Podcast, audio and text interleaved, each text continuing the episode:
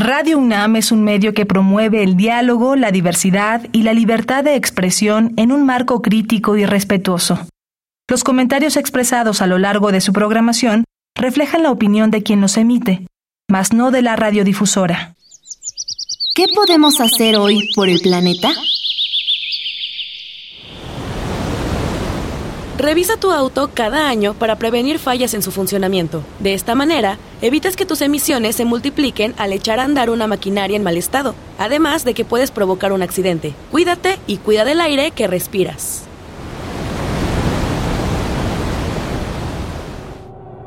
Habitare Hola, ¿cómo están? Bienvenidas y bienvenidos a Habitare, Agenda Ambiental Inaplazable. Me da mucho gusto saludarles. Soy Mariana Vega y me encuentro con el ánimo que es usual al hacer este programa porque vamos a conocer de un tema muy interesante y como siempre me emociona compartir este espacio con la doctora Clementina Kiwa. ¿Tú cómo estás hoy, Clemen? Muy bien, Mariana. Como dices, bueno, yo muy, muy emocionada, pero además ahorita les voy a contar, hijo, se me removieron con este tema de hoy que vamos a hablar de musarañas, recuerdos de mi juventud. Entonces se van a morir de risa, pero va a estar súper interesante. Y para eso, pues para platicar de musarañas y algo más, tenemos el gusto de tener con nosotros a Lázaro Guevara, que es licenciado en biología de la Universidad Veracruzana y ahora es investigador en el Instituto de Biología del UNAM. Bienvenido, Lázaro. Muchas gracias por la invitación y un verdadero gusto estar con ustedes eh, esta tarde. Muchas gracias por acompañarnos, sobre todo con este tema que bien dices, Clemen. Hoy vamos a platicar de musarañas y algo más. Así que quédense, esto es Habitare, Agenda Ambiental Inaplazable. ¡Empezamos! El Instituto de Ecología de la UNAM y Radio UNAM presentan. Toma segundos destruir lo que ha crecido en años. Toma horas devastar lo que se ha formado en siglos. Tomar acciones para rescatar nuestro ambiente solo requiere un cambio de conciencia. Habitare. Agenda Ambiental Inaplazable. Ciencia, acciones y reacciones para rescatar nuestro planeta. Nuestra, casa. Bueno, pues gracias por continuar con nosotras en este programa de musarañas y algo más. Y Clemen, creo que la palabra musaraña es de este animalito que a lo mejor muchos conocemos, algunos no, pero lo tenemos presente y seguramente es muy, muy interesante. Y este algo más que nos viene a platicar hoy nuestro invitado Lázaro Guevara, pues va también en torno a un gran descubrimiento. Exactamente. Y bueno, eh, precisamente como les decía antes de entrar al aire, las musarañas son unos animales súper simpáticos y bueno, cuando yo estudié biología te enseñaban que eran como los mamíferos primitivos. Ahorita nos dirá Lázaro si eso es cierto, pero Lázaro estuvo trabajando con una colección de musarañas y una de ellas es una musaraña que encontró en el Triunfo, que creo que esa es la protagonista de la historia de este programa. Y uno de esos ejemplares lo recolectamos mi marido y yo caminando para subir al triunfo y la encontramos ahí tirada en el suelo. Desafortunadamente estaba muerta, pero estábamos emocionadísimos porque encontrar una musaraña es difícil y no siempre caen en las trampas, ¿no? A ver, a ver qué dice Lázaro ahorita. Así que esa es mi historia inicial y pues sin querer estamos estableciendo aquí un, un vínculo histórico con Lázaro y bueno, que nos cuente un poco sobre estos animales, porque son como un poco este, raros. A veces piensa uno que son ratones, pero no son ratones, son, son una cosa súper simpática. A ver, entonces cuéntanos qué son las musarañas y por qué es relevante estudiarlas. Muchas gracias y qué bueno que me cuentan la historia porque ahora empiezo a atar cabos de esa, de uno de los ejemplares que tuve la oportunidad de revisar, que es del Triunfo y colectado. Miren, ahora me entero que por Rodrigo y, Clemen hace, hace algunos años. Eh, pues sí, estudio musarañas desde hace mucho años y es un grupo bien interesante, como bien decía eh, Clementina. Eh, se parecen mucho a los ratones, pero no tienen nada que ver. De hecho, nosotros, la especie humana, está más emparentada con los ratones que las propias musarañas. Las musarañas son animales muy pequeñitos y se parecen más a los topos. A los topos, eh, no confundir con las tuzas, que esos sí son roedores. Y con estos animalitos que venden en, las tiendas de mascota, los erizos, son, están muy emparentadas. Ya lo que los une es la alimentación. Comen insectos, anélidos, es decir, gusanos, incluso pequeños vertebrados. Y como dicen las historias, comen mucho y sí es cierto, se lo pasan comiendo todo el tiempo. Y con este gran hallazgo que nos comentas, Clemen, que no es nada, eh, pues es algo muy, muy relevante, muy importante. Me gustaría que nos cuentes un poco, Lázaro, nosotros en la ciudad tenemos oportunidad de convivir con las musarañas. Es muy difícil, al menos aquí en la parte eh, donde vivimos nosotros, en la parte neotropical, porque en esta zona en particular están muy asociadas con lugares muy conservados. Entonces es bastante eh, difícil verlas, pero la gente que vive en ciudad universitaria o que está todo el día en ciudad universitaria sí ha tenido la oportunidad, porque recordamos que allí está el Pedregal de San Ángel y ese sí es lugar natural, un lugar donde habitan las musarañas. Y ya si uno se empieza a meter un poco más a la zona boscosa de, de la Jusco, por ejemplo, de los dinamos, ahí sí es un lugar eh, ideal para las musarañas. Son de un hábitat, como vemos, un poquito fresco, no son realmente tropicales. Y bueno, esta musaraña que pues ya nos contará ahorita Lázaro, e, es una musaraña que él describió como una especie nueva, entonces es un hallazgo importante y la, la describió a partir de ejemplares en el Triunfo, en Chiapas, que es precisamente a donde íbamos mi esposo y yo en ese 1985, que íbamos subiendo pues literalmente echando el bofe porque era una caminata de ocho horas a partir de Finca Prusia hasta uno de los ecosistemas más espectaculares que hay. ¿no? El, el triunfo es un bosque mesófilo, le dicen los biólogos, es un bosque de nubes, pero cuéntanos más un poquito de ese tipo de ecosistema, porque yo creo que no estamos muy familiarizados y hay este tipo de ecosistema muy cerca de, de la Ciudad de México. Exacto, sí, esa, esa zona que es un bosque de niebla, bosque mesófilo de montaña, Afortunadamente aún tenemos algunos parches y esta parte del triunfo, es sin duda uno de los lugares con la mejor eh, cobertura todavía de bosque de niebla. Y ahí nada más para que se den una idea pueden encontrarse, por ejemplo, quetzales todavía, el tapir, que es eh, uno de los emblemas del triunfo. Y esa parte del bosque de niebla está muy bien conservado, son zonas muy altas donde, como bien dice Clementina, tiene que caminar uno muchísimo para llegar a zonas eh, preservadas aún. Y nosotros también, incluso tengo que decir que este, uno de los individuos, el único que yo he conocido de la especie en vivo, lo colectamos hace cerca de 15 años, o sea, cuando yo estaba en la, eh, haciendo mi tesis de licenciatura. Igual, una caminata muy larga con la gente del, del, parque que nos llevó, la gente de las comunidades muy cercano a la finca Prusia, también un lugar muy famoso de esa parte, y tuvimos la oportunidad de encontrarla. Lo, algo que es bien curioso es que solamente hasta hoy en día conocemos tres individuos de la especie. Uno de ellos, bueno, ya nos contó Clementina que lo colectaron en 1985, el otro es del 99 y el último que, encontramos que fue en 2007. Entonces, esta, eh, este registro tan escaso también nos puede hablar un poco del estado de la población, a lo mejor es una especie muy rara en, en, la región. Claro, y al tener estos saltos del tiempo en el que te encuentras uno, dos y tres, que son los que se tienen registros ahorita, debe ser muy, muy difícil hacer su caracterización. Pero me gustaría que nos cuentes un poco acerca de justo cuáles son sus características y cómo es que se ha llevado a cabo si son tan escasos sus ejemplares. Sí, qué, qué buena pregunta. Sí, ha sido bien complejo. De hecho, esa fue una de las razones por las cuales tardé tanto en, decidir, digamos, escribir este, este artículo, esta, esta investigación. Y usamos datos genéticos. Eh, datos de morfología, que es decir, examinar a los ejemplares, medirlos, eh, hacer comparaciones con un montón de otras especies. Esta especie está muy relacionada con un grupo que vive en todo Centroamérica, en las partes montañosas. La única especie que es parte de México es precisamente esta. Entonces, desde de Chiapas hasta Honduras están los registros de este grupo grande de especies. ¿no? Eh, entonces, esta fue eh, lo que hicimos básicamente, ¿no? comparar morfológica y genéticamente y además conociendo un poco de la historia de, de la especie del grupo. Pues ya ves, entonces, Mariana, hay como estas, estas historias de descubrir un animal, o sea, esa vez que íbamos nosotros caminando en, en el sendero para subir al triunfo, lo vimos muerto, desafortunadamente, ¿no? Precisamente porque tienen este problema de que tienen el metabolismo muy rápido y tienen que estar comiendo todo el tiempo para mantenerse vivos, ¿no? Entonces, cuéntanos un poquito, descríbenos un poquito, porque estamos en la radio y es difícil imaginarse qué es una musaraña, ¿no? decíamos hace rato, no son ratones, pero ¿cómo son? ¿Son ciegos? Eh, ¿Tienen cola larga? Cuéntanos, descríbenos un poquito, por favor. Sí, pues bueno, ahí les va. son animales pequeñitos, imaginen que pueden tenerlo en la palma de su mano, así de pequeños son y pesan mm, no más que un paquete de chicles, o sea, pesan casi nada, ¿no? Algo bien curioso de las musarañas es su trompa, tienen la trompa pronunciada y eso tiene que ver también con el olfato, son excelentes eh, rastreando comida con el olfato, los ojos son muy pequeños, casi invisibles, entonces es eh, por eso prácticamente no ven, similar a los topos, que también se basan mucho en el olfato más bien, y algo bien curioso de esta musaraña y todos sus, eh, sus parientes cercanos es que tienen las garras muy grandes.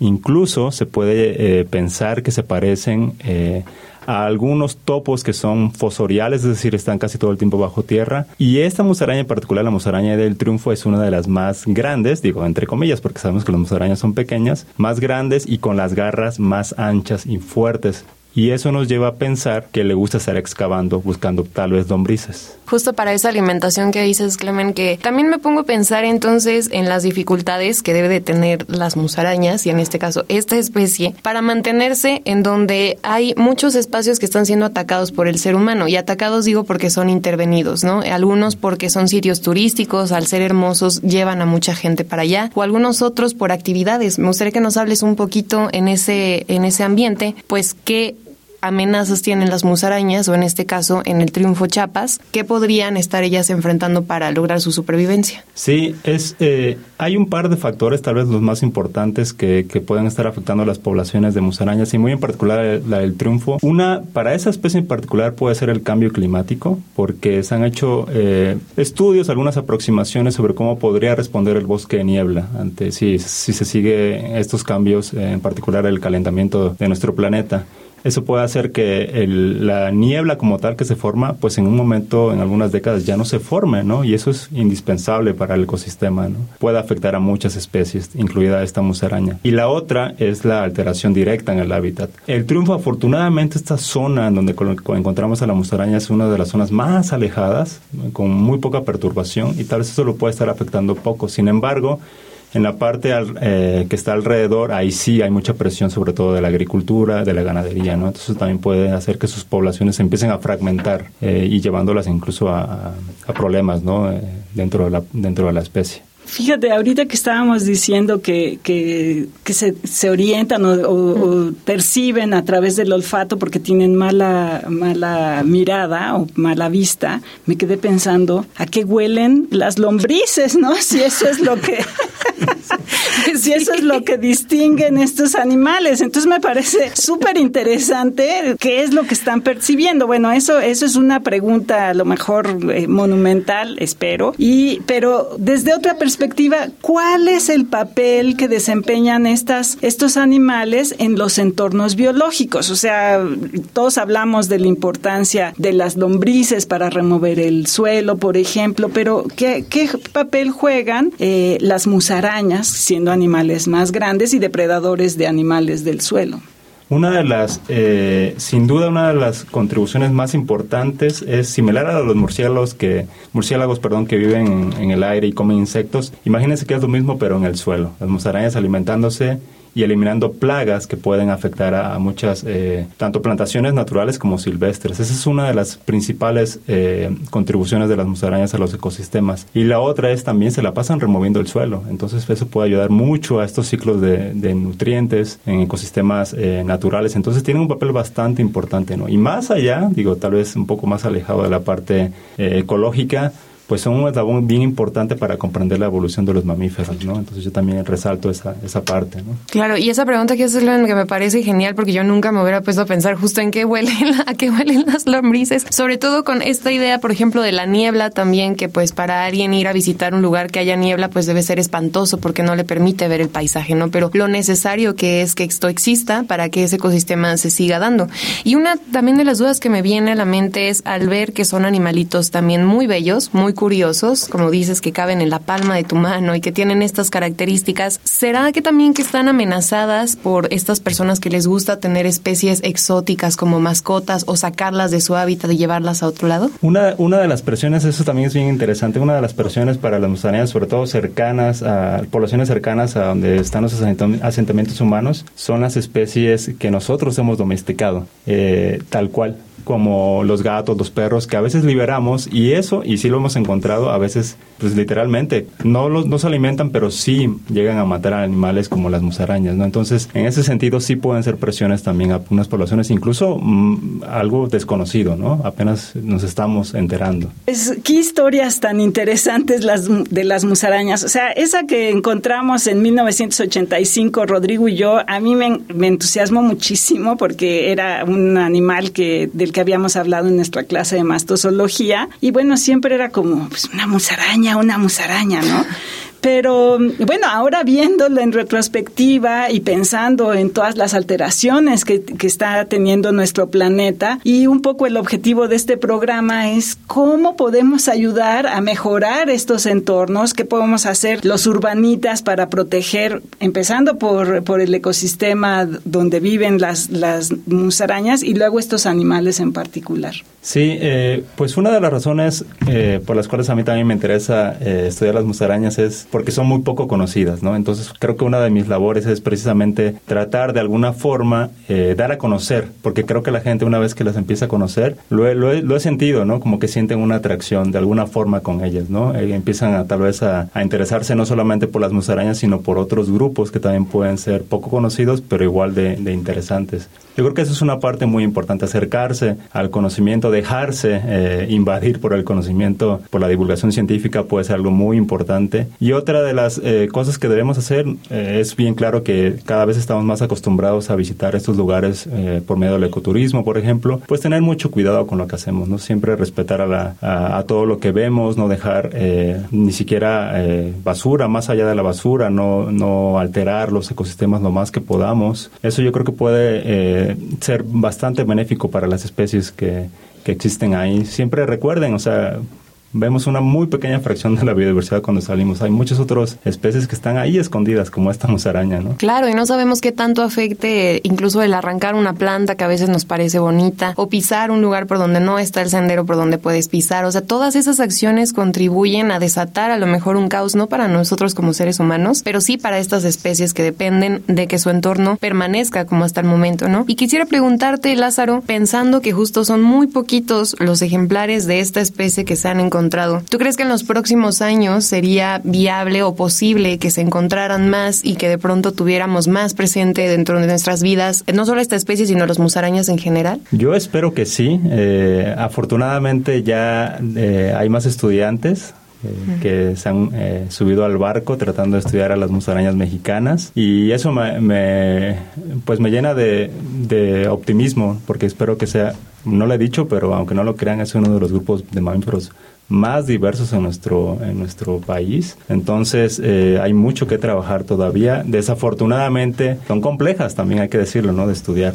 Entonces, eh, eso a veces hace que los estudiantes, pues, prácticamente huyan, ¿no? al verlas. Pero yo creo que sí, hace poco platicaba con la gente del Triunfo, justamente, que me invitó a platicar de esta musaraña, y me decían que las han, que han visto algunas, solo que no, como no saben qué son, o creen que son ratones tal vez, pues las dejan ahí, tal como el caso que nos contó Clementina al inicio, al, tiradas en el camino, ¿no? Entonces yo espero que a partir de esto ya tengan la, la curiosidad de conservarlas, ¿no? De preservarlas tal vez claro. en alcohol o en, sí, lo que sea, congeladas. incluso estaba yo pensando ahorita que dices, es que son difíciles de trabajar. Bueno, trabajar con jaguares es difícil. Es difícil. ¿Y cuánta gente quiere trabajar con jaguares? Entonces, sí. bueno, hay que darle el beneficio de, de la curiosidad a todos estos organismos que pues están ahí también y que son importantísimos para los ecosistemas y pueden darnos una gran información de cómo funcionan los ecosistemas. Claro, además que muchas de estas especies que a veces resultan más interesantes tanto de estudiar como cualquier persona de conocer y de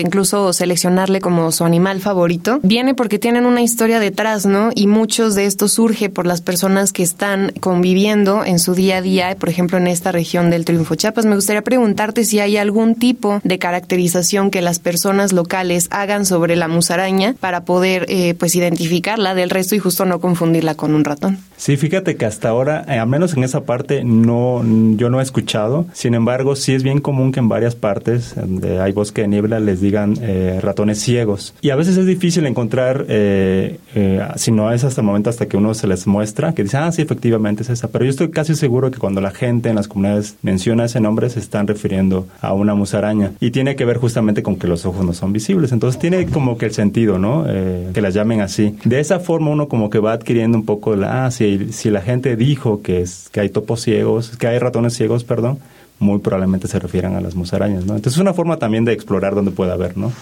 Claro que sí.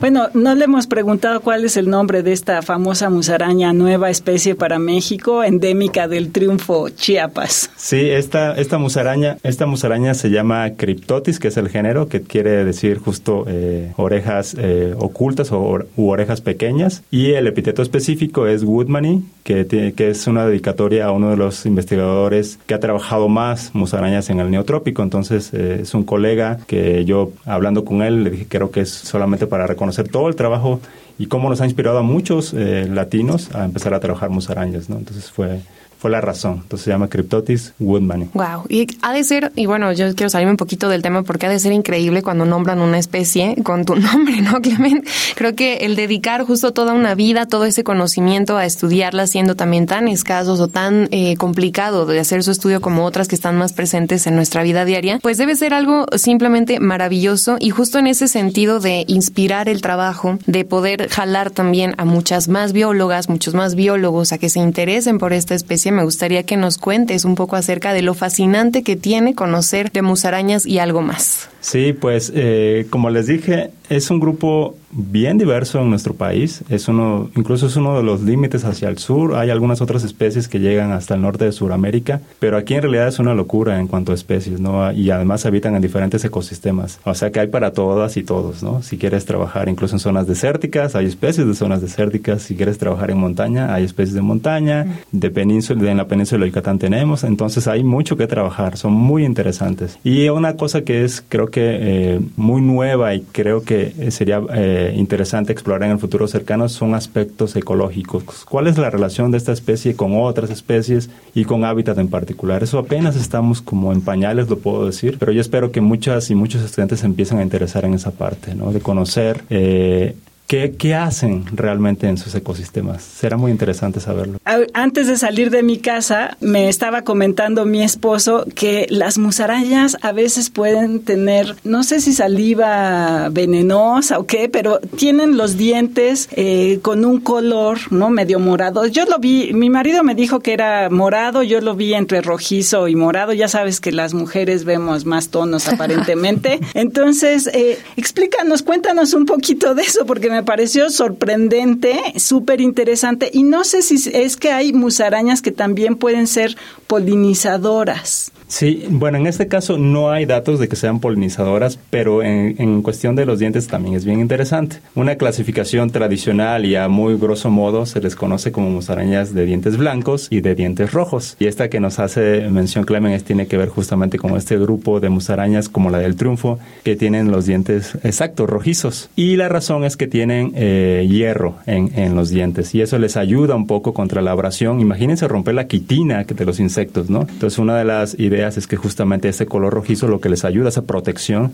a poder consumir tu, pues todo el tiempo durante toda su vida, que viven poco, viven un año y medio más o menos, ¿no? Pero eh, es, es, bien interesante ver los dientes de las musarañas. Qué bueno que lo mencionas porque es uno de los aspectos creo que más interesantes de ellas. Sí, claro, y sobre todo el tema del color que dices, Clemen, como que todos pensamos que unos dientes blancos son los más saludables, ¿no? Que es como tienen que estar en todas las especies, pero son diferentes también.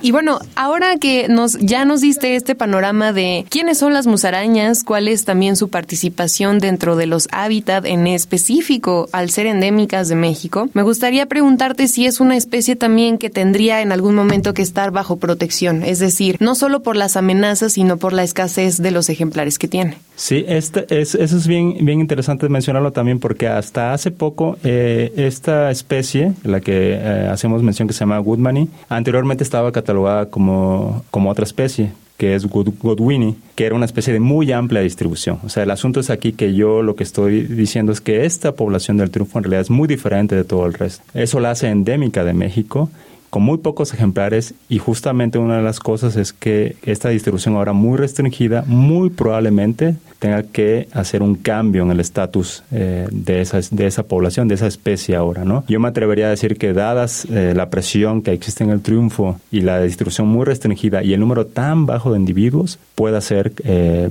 movida a una categoría de, de riesgo. Sí, claro. Incluso En, en, peligro de extinción. Así es. Que sí hay, sí hay musarañas en la lista de especies en peligro de extinción de México. Entonces, bueno, pues ahí está. Es, es realmente súper interesante. Me, me, encanta este programa porque estamos viendo el, el, trabajo del biólogo en pleno, ¿no? Es, es como yo estudié en, en los ochentas. Entonces, bueno, pues es una, una historia padrísima. Muchísimas gracias, Lázaro, por habernos acompañado. Al contrario, gracias. Muchas gracias también porque con esta historia que nos cuentas, Clemen, yo creo que esa curiosidad para todas las y los biólogos que nos escuchen o de otras profesiones que se interesen por seguirle las huellas a estas musarañas, pues es muy inspirador al saber que se encuentran solamente esta especie en esta región y que si lo encontramos, pues la recomendación es no confundirla con ninguna otra especie y que las conozcamos mejor. De nuevo, muchas gracias por habernos acompañado, Lázaro. No, al contrario, muchas gracias a ustedes y conozcan a las musarañas. Así es. Y si ustedes tienen dudas sobre cómo conocer a estas musarañas de algo más o cualquier cosa que haya quedado pendiente, ¿por dónde nos pueden escribir, Clemen? Claro que sí, estamos en Facebook en Instituto de Ecología UNAM, en Twitter arroba y Ecología UNAM y en Instagram Instituto-Ecología UNAM. Y como siempre queremos agradecerle al Instituto de Ecología de la UNAM y a Radio UNAM en la asistencia y voz de las cápsulas a Lisbeth Mancilla, información de Italia Tamés, operación técnica y producción de Paco Ángeles y en las voces les acompañamos la doctora Clementina Equiwa y Mariana Vega. Les escuchamos en la próxima emisión de Habitare, Agenda Ambiental Inaplazable. Hasta la próxima. ¿Qué estás haciendo hoy por el planeta?